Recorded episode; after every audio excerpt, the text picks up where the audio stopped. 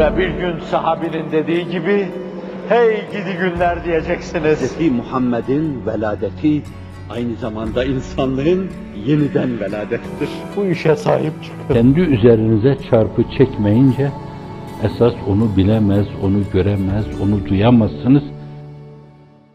Üstad, terakki ve asayişin vesilesi olarak mesailerin tanzimini ediyor. İnsan hayatını bir nizam içinde geçirmeli. Yatma zamanı, ailesiyle meşgul olma zamanı, çocuklarıyla meşgul olma zamanı, hayatı için medar maişet temini adına çalışacağı zaman için ona göre bir şey ayarlamalı. Bir muallimse şayet, o mevzudaki vazifesiyle alakalı zamanın bir kısmını ona ayırmalı.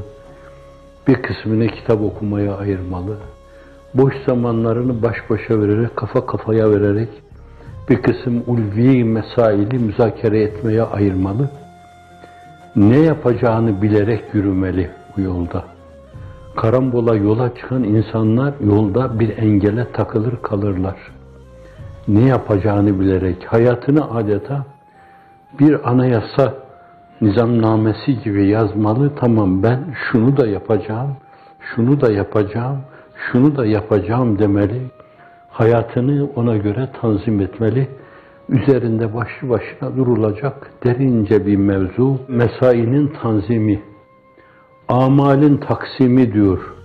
Kim ne yapacak, kim hangi mevzuda daha başarılı olacak, o mevzuda ona göre hareket etmek lazım. Burada İsar duygusu da esasen nazara itibara alınması iktiza ediyor. Hani öyle bir meseleyi düşünürken Enbiya-i İzam benim yerime sen gel filan diyemez. Çünkü onlar o ağır vazifeyle muvazzaftırlar. Ondan kaçmak da olmaz, mümkün değil yani. O hem bir vazifedir, hem yüksek bir payedir, hem de kaçılması imkansız olan bir sorumluluktur yani.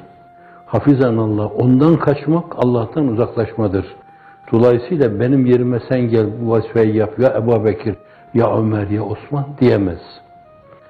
Kendini ne kadar mütevazi gösterirse göstersin, misyonu icabı.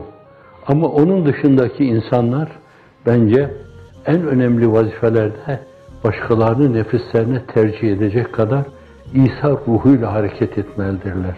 Bu imamlık yapabilir, bu müezzinlik yapabilir, bu belediye başkanlığı yapabilir. Bu mevzuda, tabi halkın da bu mevzuda basiretine ihtiyaç vardır. Evet, arz etmiştim daha evvel. Siz müntekipsiniz, yani seçen, ben müntekabım. Seçildiğimiz yer müntekabın ilih, yani meclis yaptığınız işe intikap denir. Yani seçme. Efendim intikap nuhbeden gelir. Nuhbe kaymak demektir. Bir şeyin temelindeki neyse kaymağı da odur. Demişti.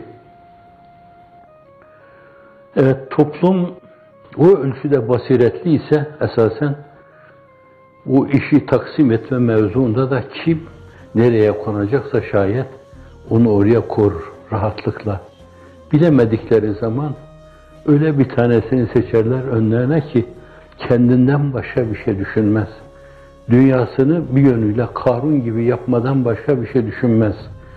Sizin değerlerinizi kalben değer atfettiğiniz şeyleri de o mevzuda kullanarak, istimal ederek, sizin hissiyatınızla oynar, sizin saygı duygularınızla oynar, onları kendi hesabına, dünyası hesabına kullanır o mevzuda intihap çok güzel bir şeydir.